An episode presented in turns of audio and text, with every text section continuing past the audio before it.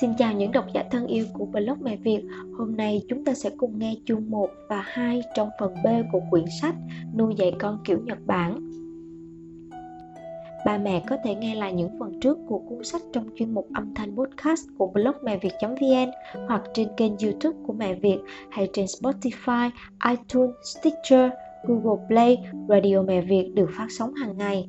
Ngoài ra, ba mẹ cũng có thể vào kênh youtube Mẹ Việt để theo dõi các video chia sẻ kiến thức. Kinh nghiệm của Health Coach Phạm Thuần được update hàng ngày nhé. Nếu chưa được tham gia vào cộng đồng hỗ trợ miễn phí Mẹ Việt trên Facebook, ba mẹ vui lòng nhắn tin cho chị Thuần hoặc nhắn trên fanpage Mẹ Việt Blog để được add vào nhé. Phần B Khi gặp khó khăn trong việc dạy con Một là mã Ý thức trước rằng dạy con là dạy từ khi mới lọt lòng một nhỏ, ba trụ cột để trẻ lớn lên và tầm nhìn của cha mẹ.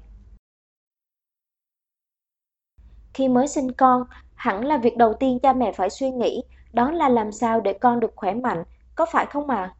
Sau đó là muốn con có tri thức. Sau đó nữa thì muốn con sống hòa nhập với xã hội và có đạo đức. Phải nói tới sự phát triển tri thức ở vị trí thứ hai là bởi vì tri thức bắt đầu phát triển đồng thời với lúc trẻ được sinh ra đời trước cả tính xã hội và tính đạo đức. 1. Khỏe mạnh cả về cơ thể và tâm hồn. 2. Trí dục.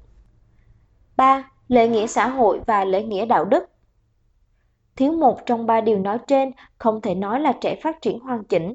Hơn nữa, để trẻ phát triển hoàn chỉnh còn còn một yếu tố quan trọng nữa, đó là tầm nhìn của cha mẹ chúng, kỳ vọng, ước mơ.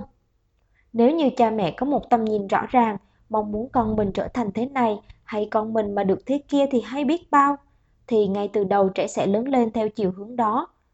Vậy, cha mẹ của những trẻ em sống trong thế kỷ 21 này có thể kỳ vọng gì vào con mình đây? Câu trả lời sẽ rất phong phú tùy theo từng cha mẹ phải không ạ? À? Tuy nhiên cũng không khó khăn gì khi tự chung là những điểm mà nhiều cha mẹ mong muốn.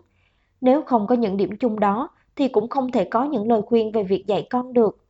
Tôi nghĩ rằng năm khoảng một sau đây luôn là niềm mơ ước khi dạy con của nhiều cha mẹ. 1. Thành người tôn trọng và có lòng thông cảm với người khác như đối với bản thân mình. 2. Thành người luôn luôn có tinh thần làm cho xã hội tốt đẹp hơn, làm cho những gì quanh mình trở nên tốt đẹp hơn.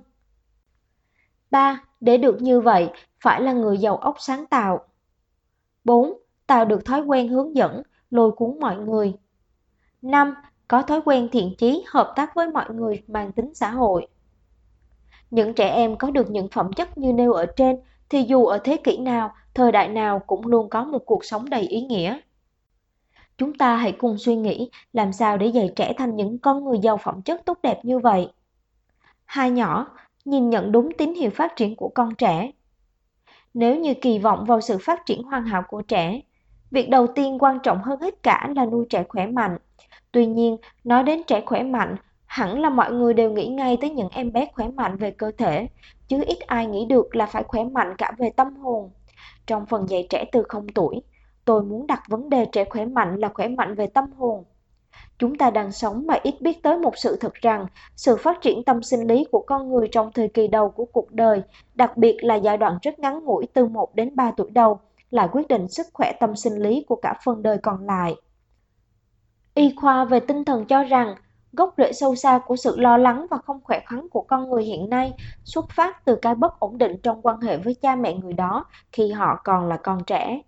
Chúng ta phải để tâm đến điều này một cách nghiêm túc. Đây là thời kỳ cha mẹ dễ dàng nắm bắt ý muốn của con mình nhất, những ý muốn xuất phát từ tâm hồn trẻ.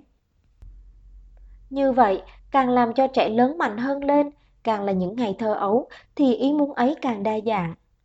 Về chuyện này, giáo sư tinh thần học Sugita Mineyasu, khoa nội tâm trị liệu thuộc trường đại học Kyushu từng viết trong cuốn sách dạy con với tiêu đề Ai làm nên đứa trẻ như thế này?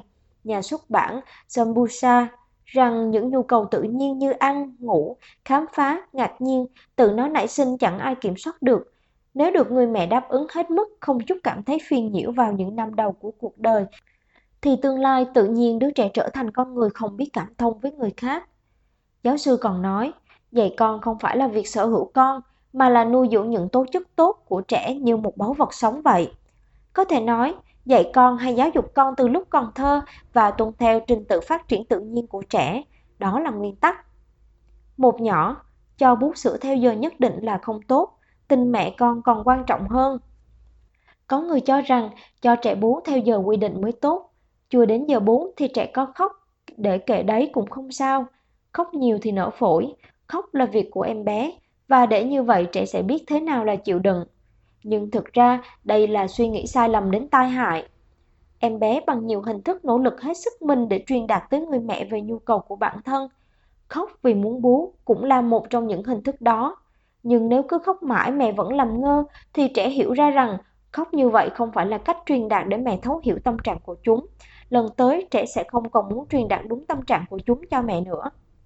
Mẹ của trẻ đến giờ quy định mới cho con bú, dù nó chẳng muốn bú một tí nào. Còn lúc nó muốn bú thì chẳng được, như vậy đã làm tổn hại đến sự chính xác trong cảm nhận của cơ thể trẻ trong những ngày đầu đời.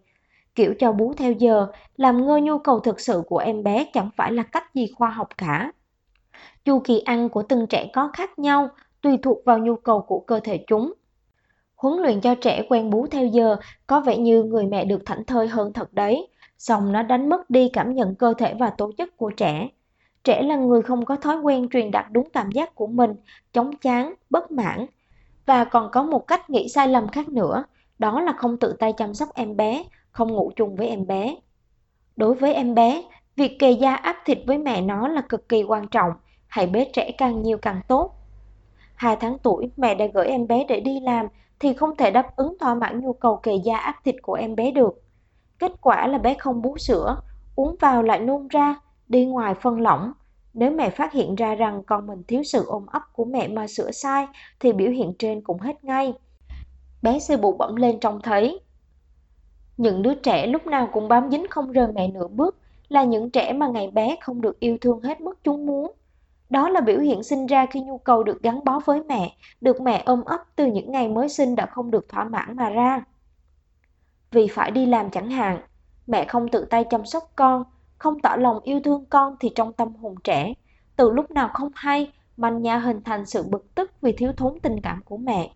Sau này nó sẽ thành căn nguyên gây ra những hành động có vấn đề, luôn bám dính lấy cha mẹ, không tách ra độc lập được. Giáo sư Sugita nói trên nêu một ví dụ minh họa cho phần này bằng câu chuyện của cậu học sinh tên là Akihiro thì bốn lần vào đại học mà không đậu.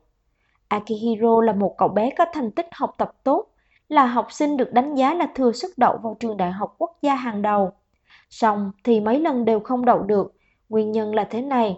Thực ra khi còn nhỏ, Akihiro có mẹ phải đi làm vì lý do kinh tế. Đương nhiên, việc chăm sóc Akihiro không thể do một tay mẹ cậu làm hết được. Từ lúc nào, trong đầu óc Akihiro nảy sinh sự bực tức vì mẹ không dành trọn tình yêu thương cho cậu.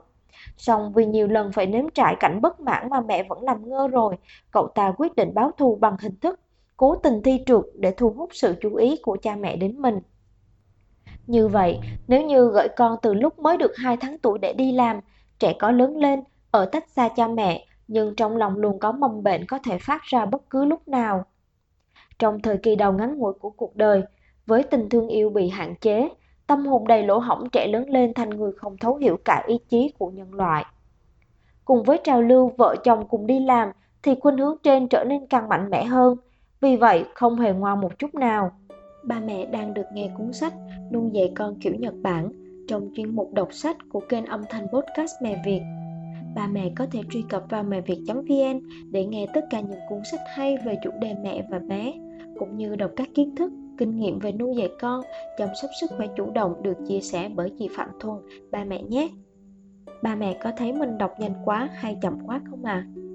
Mẹ Việt Podcast rất mong muốn nhận được ý kiến đóng góp của ba mẹ, giúp đội ngũ chúng tôi cải thiện hàng ngày để luôn tạo ra những sản phẩm tốt nhất dành cho cộng đồng. Nếu ba mẹ thấy chuyên mục này ý nghĩa, ba mẹ có thể chia sẻ kênh podcast của blog mẹ việt.vn đến với những bạn bè của chúng ta mình tin rằng đó sẽ là món quà thực sự ý nghĩa. Mời các ba mẹ tiếp tục lắng nghe nội dung của quyển sách nuôi dạy con kiểu nhật bản. Ba nhỏ đỉnh điểm xây dựng lòng tin cơ bản nơi trẻ là khi trẻ được 8 tháng tuổi. Người mạnh khỏe cả về cơ thể và tinh thần là người như thế nào nhỉ? Đó là người biết tôn trọng bản thân, đồng thời cũng biết thông cảm với người khác. Và cũng là người biết giữ cân bằng giữa nhu cầu ý muốn của bản thân mình với nhu cầu ý muốn của những người xung quanh. Để trẻ trở thành những con người như vậy thì khi còn thơ ấu, chúng phải được sống trong tình thương yêu chan hòa của cha mẹ. Em bé từ lúc sinh ra đến khi được 7-8 tháng tuổi luôn được cha mẹ hết lòng thương yêu sẽ thành người tâm thái ổn định thật sự. Nếu trong thời gian này đón nhận tín hiệu từ trẻ phát ra một cách đúng đắn, lòng tin cơ bản giữa mẹ con được xác lập, không có lẽ nào em bé đó lại trở thành trẻ có vấn đề được cả. Trẻ có vấn đề là những trẻ khi còn là em bé, có nhu cầu gì đều phát tín hiệu đến cha mẹ chúng, song những tín hiệu đó đã không được cha mẹ chúng nắm bắt được, hoặc là làm ngơ đi, từ lúc nào trẻ đánh mất khả năng phát tín hiệu đúng. Vào thời kỳ ăn dặm và cai sữa, nhiều em bé bắt đầu sinh ra mút tay, Thực ra, mút tay là một hành động vô thức của trẻ muốn thay thế cảm giác bất an khi phải xa mẹ chúng. Trẻ cần có một cái gì đó để ghim hãm cảm giác có mẹ ở bên lại. Cái bất an khi phải xa mẹ đã khiến chúng tự nhiên cho tay vào miệng mút. Nếu như người mẹ quảng đại, nắm bắt và hiểu đúng tín hiệu này, ngay thời gian đó xử lý thích hợp, thì sẽ không có những đứa trẻ học cấp 1, thậm chí cấp 2 vẫn không sao bỏ được cái tật sờ sờ cái khăn bông mềm mềm, lúc nào cũng ôm ấp một miếng vải áo cổ của mẹ.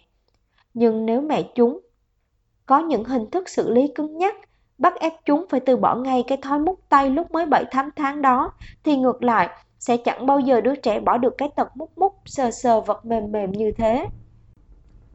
Bốn nhỏ, khi có thêm em bé cũng không được quên yêu thương anh chị nó. Có nhiều trẻ khi chưa có em thì rất ngoan, xong có em vào lại sinh ra khó bảo, ích kỷ. Vì đứa trẻ khi có em có cảm giác rằng nó bị em tước đoạt mất mẹ, nó ra sức làm thế nào để đòi lại mẹ mới được. Nó tưởng rằng nó quay lại làm em bé thì mẹ nó sẽ ra tay chăm sóc nó, nên có trẻ đã tự đi tè được rồi, khi có em bỗng sinh ra không tự đi tè được, hoặc đêm ngủ hay đá dầm. Thực sự trở lại là một em bé, hay là đánh em bé thật đau để cho nó khóc toán lên. Nó ghen ghét em bé vì nó nghĩ đó là người cướp đi tình yêu thương mẹ dành cho nó bấy lâu nay. Càng bảo nó không được đánh em thì nó càng đánh tợn. Làm sao để chấn chỉnh lại đứa trẻ đã quá ư ích kỷ đến thế này bây giờ? Chỉ có một phương pháp duy nhất, đó là người mẹ hãy dành trọn tình yêu thương cho trẻ. Lúc ngủ không chỉ có mẹ và em bé, vẫn phải cho anh chị nó ngủ cùng, chăm sóc trẻ tận tình hơn, ôm ẩm trẻ vào lòng, chứng tỏ cho nó rằng tình yêu thương của mẹ dành cho nó là không thay đổi. Khi cảm nhận được tình yêu thương của mẹ, trẻ sẽ biết nghe lời hơn. Khi đó mẹ mới dạy cho trẻ đã thành anh thành chị của em bé, rằng anh chị thì giỏi lắm, tự làm được nhiều việc rồi, chứ em bé này còn nhỏ quá, chẳng biết làm gì cả, nên mẹ phải cho em bé bú thế này này, mẹ phải thay tả lót cho em này. Nếu không dùng phương pháp củng cố tình yêu thương của mẹ như trên, mà chỉ phủ đầu bằng những câu như Gớm, còn lớn thế này rồi mà, con là anh là chị rồi mà. Chỉ khiến trẻ thêm bất mãn hơn mà thôi. Lại còn mắng trẻ là ích kỷ nữa thì càng khiến nó trở nên cuồng loạn hơn. Hãy nắm bắt lấy tín hiệu từ con tim trẻ phát ra. Hai La Mã dạy con những điều cơ bản, thành hay bại là giai đoạn từ 1 đến 3 tuổi. Một nhỏ, gốc rễ của lễ nghĩa là giáo dục ý chí. Tôi đã trình bày ở trên, vào năm đầu tiên của cuộc đời, được người sinh dưỡng đáp ứng đầy đủ nhu cầu xuất phát từ cơ thể, trong trẻ hình thành lòng tin cơ bản nhất định về mình, về người. Những lễ nghĩa cơ bản cái vận hành trên cơ sở lòng tin này sẽ quyết định sự trưởng thành của trẻ, có trở thành con người khỏe mạnh hay không. Trên đây là câu nói của giáo sư Sugita trong cuốn sách đã nêu ai làm nên đứa trẻ như thế này. Về lĩnh vực dạy trẻ, điều đầu tiên cần phải nghĩ tới đó là giáo dục ý chí, tức là giáo dục trẻ trở thành con người có ý chí mạnh mẽ. Ý chí mạnh mẽ không phải là việc chỉ biết nghĩ đến bản thân mình, ích kỷ. Ngược lại, đó là ý chí mạnh mẽ để có thể thắng được nhu cầu, tình cảm của bản thân mình. Để con trẻ phát huy được cá tính, trở thành người có óc sáng tạo phong phú, thì việc làm đầu tiên trước mắt là phải giáo dục con chiến thắng được sự đau khổ, bất mãn, không thể phát huy cá tính của những trẻ nghèo ý chí. Sự mạnh mẽ của ý chí đó, cái thói quen biết nhẫn nhịn đó của trẻ lại cơ bản được hình thành trong 3 năm đầu tiên. Sau 3 tuổi mới bắt đầu dạy cho con cách nghe lời cũng đã là quá muộn rồi. Tính cách hình thành trong trẻ cho đến lúc này thực sự là khó thay đổi được nữa. trong 3 năm đầu đời khi trẻ còn chưa biết gì, chưa có ý chí mạnh mẽ. Phải dạy cho trẻ biết cái được, cái không được, đây là việc phải làm trước nhất. Khi lớn lên, nguyên nhân đầu tiên dẫn đến trẻ phạm pháp là do tính nhẫn nại của chúng quá yếu ớt, tức là do khả năng kìm nén cảm xúc bản thân kém, không có ý chí, khả năng chịu đựng kém mà ra. Trẻ phạm pháp khởi nguồn là việc chúng được nuông chiều trong quãng đời thơ ấu. Tôi thường nghe thấy người nước ngoài tới Nhật nói khi nhìn thấy những em bé Nhật Bản là em bé Nhật và người già Nhật được phép ích kỷ hết mức có thể. Nhật Bản thật là thiên đường của em bé, nhất là người Mỹ. Họ đang ở cái nơi mà trẻ em sinh ra đã bị dạy bảo rất khắc khe. Khi chứng kiến cảnh người mẹ Nhật nuông chiều con, dạy con không nghiêm khắc thì lấy làm hết sức kỳ dị.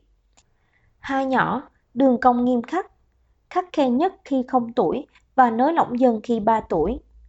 Trong cuốn sách có tên Hoa Cúc và Lưỡi Dao, nhà xuất bản tư tưởng xã hội, tác giả Les Benedict có nói rằng đường cong sinh hoạt, đường cong nghiêm khắc ở Nhật và Mỹ là trái ngược nhau. Ở Nhật, khi trẻ còn nhỏ được nuông chiều, cho trẻ ích kỷ, đến khi lớn lên mới bị chỉ bảo nghiêm khắc. Còn ở Mỹ thì ngược lại, lúc còn nhỏ trẻ bị chỉ bảo nghiêm khắc, đến khi lớn lên thì sự nghiêm khắc đó nới lỏng. Đường cong nghiêm khắc thế này thì tốt, từ khi sơ sinh tới khi 3 tuổi, phải hết sức thắt chặt, nghiêm khắc. Từ 3 tới 6 tuổi thì nới lỏng hơn một chút, từ 6 đến 9 tuổi nới lỏng hơn chút nữa, để sau đó trở đi, cha mẹ có thể dạy dỗ con bằng cách nói chuyện thẳng thắn. Người ta nói, những đứa trẻ không được dạy bảo nghiêm khắc 6 năm đầu đời. Sau này dễ phạm pháp, tự tử, làm những việc phản xã hội. Là bởi vì chúng không có khả năng tự khích lệ bản thân, dễ dàng lao vào con đường tối tăm đó cha mẹ không có phương châm giáo dục con, không có kế hoạch, không có mục đích, chỉ tùy hứng theo thời thì con cái không thể nào trưởng thành thành con người tốt được. Trẻ sẽ là những đứa bé không biết nghe lời dạy bảo của cha mẹ. Những tài năng thiên bẩm của trẻ cũng theo đó mà tiêu tan. Vì vậy, để trẻ trưởng thành khỏe mạnh, thông minh, nhất thiết bố mẹ phải dạy con từ khi chúng còn là những em bé sơ sinh. Suy nghĩ làm thế nào là tốt nhất cho bé. Để tìm ra phương châm giáo dục hoàn hảo nhất, đó là điều kiện hàng đầu để dạy con nên người. Ba mẹ đang được nghe cuốn sách Nuôi dạy con kiểu Nhật Bản trong chuyên mục đọc sách của kênh âm thanh podcast Mẹ Việt. Ba mẹ có thể truy cập vào mẹ việt.vn để nghe tất cả những cuốn sách hay về chủ đề mẹ và bé, cũng như đọc các kiến thức, kinh nghiệm về nuôi dạy con, chăm sóc sức khỏe chủ động được chia sẻ bởi chị Phạm Thuần, ba mẹ nhé. Ba mẹ có thấy mình đọc nhanh quá hay chậm quá không à? Mẹ Việt Podcast rất mong muốn nhận được ý kiến đóng góp của ba mẹ, giúp đội ngũ chúng tôi cải thiện hàng ngày để luôn tạo ra những sản phẩm tốt nhất dành cho cộng đồng. Nếu ba mẹ thấy chuyên mục này ý nghĩa, ba mẹ có thể chia sẻ kênh podcast của blog mẹ việt.vn đến với những bạn bè của chúng ta. Mình tin rằng đó sẽ là món quà thật sự ý nghĩa. Mời các ba mẹ tiếp tục lắng nghe nội dung của quyển sách Nuôi dạy con kiểu Nhật Bản Ba nhỏ, bốn nguyên nhân gây ra sự bất tuân thủ của trẻ. Kết quả điều tra thiếu niên phạm tội cho thấy, mầm móng trong trẻ để khi lớn lên có phạm tội hay không chính là sự giáo dục trẻ khi chúng là những đứa trẻ nhũ nhi. Điều tuyệt đối phải tránh đó là nuông chiều con, con lớn lên trong sự vô trách nhiệm. Nghiên cứu trẻ phạm tội đã thấy nguyên nhân phạm tội chính là bốn nguyên nhân sau đây. một Thiếu tính nhẫn nại. 2. Bố mẹ quá khắc khe, 3. Kỳ vọng quá lớn 4. Quá chăm sóc Mọi người hiểu ra rằng nguyên nhân đầu tiên để trẻ phạm pháp là do trẻ thiếu tính nhẫn nại, không có khả năng chịu đựng. Chúng ta không được giáo dục trẻ bằng cách nuông chiều. Việc trẻ được nuôi dạy yên nguyên như ý chúng muốn chắc chắn không đem lại kết quả là ý nghĩ của trẻ được tự do phát triển. Đó chỉ là cách nuông chiều trẻ, dạy trẻ thành ích kỷ mà thôi. Nếu chỉ nuông chiều trẻ không dạy chúng về sự chịu đựng thì ý muốn của chúng ngùng ngục tăng nhanh. Một yêu sách đã được đáp ứng, tức thì nhiều yêu sách kế tiếp cứ vậy mà phát sinh. Cha mẹ không dạy con chịu đựng, yêu sách nào của con cũng đáp ứng. Thói quen đó sẽ là cái đà để con có ngày càng có nhiều yêu sách hơn. Một yêu sách đã được đáp ứng, tức thì nhiều yêu sách kế tiếp cứ vậy mà phát sinh. Cha mẹ không dạy con chịu đựng, yêu sách nào của con cũng đáp ứng, Thói quen đó sẽ là cái đà để con ngày càng có nhiều yêu sách hơn. Sự bất mãn yêu cầu ở trẻ không bắt đầu từ sự buộc phải chịu đựng, mà bắt đầu từ điểm không được dạy về chịu đựng. các bậc cha mẹ nên biết rằng không phải không đáp ứng khiến trẻ bất mãn yêu cầu, mà ngược lại, đáp ứng quá nhiều sẽ làm trẻ bất mãn yêu cầu. Trẻ biết chịu đựng không có sự bất mãn này. Ở Pháp, trẻ em trong các gia đình trung lưu ít phạm pháp là bởi vì từ khi còn nhỏ, chúng được răng dạy nên chúng biết điều chúng mong muốn là gì và sự bất mãn yêu cầu không có nơi chúng. Nguyên nhân thứ hai khiến trẻ dễ phạm pháp là trẻ lớn lên trong sự dạy dỗ quá khắc khe của bố mẹ. Trường hợp này ngược lại với nguyên nhân trên, đây là kiểu dạy trẻ quá khe khắc, không nhìn nhận trẻ. Luôn luôn cằn nhằn, mắng mỏ chúng, kiểu cha mẹ loại này là nhiều hơn tưởng tượng. Có rất nhiều bà mẹ một ngày đến 8 đến 90% số lời nói với con là những câu cằn nhằn. Họ không hiểu rằng làm như vậy là đánh mất tài năng và tố chất của con cái họ đến thế nào. Hàng ngày bị bố mẹ cằn nhằn mắng mỏ, con cái đương nhiên sẽ có tình cảm lệch lạc. Chúng tôi muốn cảnh báo rằng, mắng nhiều con sẽ trở thành trẻ phạm tội. Nguyên nhân thứ ba khiến trẻ dễ phạm pháp, đó là sự quá kỳ vọng của bố mẹ chúng. Phải dạy con đúng năng lực của nó, nhìn nhận thấu đáo khả năng đó. Với trẻ dưới một tuổi, điều này cực kỳ quan trọng. Mọi trẻ em không tuổi đều là thiên tài, tôi đã từng viết thế. Cho nên, nghĩ rằng có thế này ai mà chẳng biết, thực sự là sai lầm. Dạy trẻ bằng cách phát huy những tố chất ưu việt sẵn có trong trẻ. Để đến lúc bé biểu hiện ra ngoài được, thì đòi hỏi bố mẹ phải hết sức nhẫn nại, có kỹ năng dạy trẻ mới được. Không biết bí quyết dạy, chỉ đơn thuần nghĩ, có thế này ai mà chẳng biết, thế nào con chẳng làm được. Đó là cách nghĩ kỳ vọng quá đáng vào con. Trẻ em khi bị đặt vào một kỳ vọng quá lớn mà trẻ chưa đủ lực để gánh vác kỳ vọng đó, sẽ bị bao bọc bởi cảm giác mình kém cỏi, hoặc là biểu lộ thái độ phản ứng cực kỳ mãnh liệt lại bố mẹ. Bố mẹ không khéo léo uống nắng dạy dỗ tố chất của con, chỉ đặt kỳ vọng quá lớn vào chúng, trẻ sẽ có cảm giác bị chê trách như dưới địa ngục mà thôi. Từ những ý đó, trẻ có thể phát ốm, ghét học hành, không chịu đi học, tự sát, vân vân. Bố mẹ phải luôn hiểu biết bí quyết nuôi dưỡng năng lực của con để con lớn thành người con lành mạnh. Tất cả trẻ em đều là thiên tài, trẻ không trở thành người tài chỉ vì cha mẹ không biết cách hướng dẫn. Hãy tin rằng trẻ em là thiên tài, từ tốn, nhẫn nại, lòng vào các trò chơi là những bài học bổ ích, cho trẻ làm những việc vừa sức, củng cố lòng tự tin của trẻ. Làm được như vậy, các em bé đều sẽ là những người con tốt. Nguyên nhân thứ tư khiến trẻ dễ phạm pháp, đó là do được quá chăm sóc, bố mẹ làm hết những việc mà trẻ định làm lấy. Những trẻ em này chậm cai sữa, về tinh thần lúc nào cũng như em bé. Khôn nhà dạy chợ, tự kỷ, ích kỷ, nói chung là những trẻ em không có tính giao tiếp xã hội. Có những bà mẹ lạ đời là biết rằng giáo dục trẻ từ 0 tuổi là rất quan trọng, chỉ lao vào dạy con kiểu giáo dục trí lực mà hoàn toàn không đã động tới việc dạy lễ nghĩa cho con. Ví dụ như trẻ 3 tuổi gửi ở nhà trẻ, biết đọc chữ nhưng không biết cách cởi mặc quần áo. Những lúc vậy, bé chỉ biết khóc một mình. Chúng ta hiểu rằng có những bé như vậy là bởi vì mẹ chúng đã làm hộ hết các việc của bé một cách quá đáng. Cách giáo dục kiểu này chỉ đánh mất đi năng lực tự giác của trẻ mà thôi. Định làm mà lại không làm được. Kết cục một cách vô thức, trong chúng đã nảy sinh sự bất mãn yêu cầu, đó là nguyên nhân dẫn đến hành động phạm pháp của trẻ. Như vậy là phần đọc sách của chuyên mục âm thanh mẹ Việt hôm nay đã kết thúc. Xin chào và hẹn gặp lại ba mẹ trong các postcard tiếp theo của Mẹ Việt được phát sóng hàng ngày trên trang postcard Việt .vn hoặc kênh Spotify, iTunes, Google Play. Bạn chỉ cần search Mẹ Việt để theo dõi và lắng nghe.